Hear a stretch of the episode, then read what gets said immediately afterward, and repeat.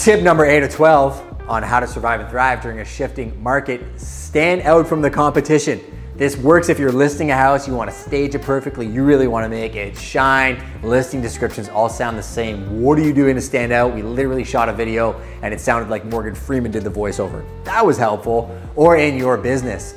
Agents seem to be a dime a dozen. We are trying to stand out in so many different ways that if you hire us, you can't even compare us to anybody else in the industry with some of the things we're doing. So, what are you doing to stand out?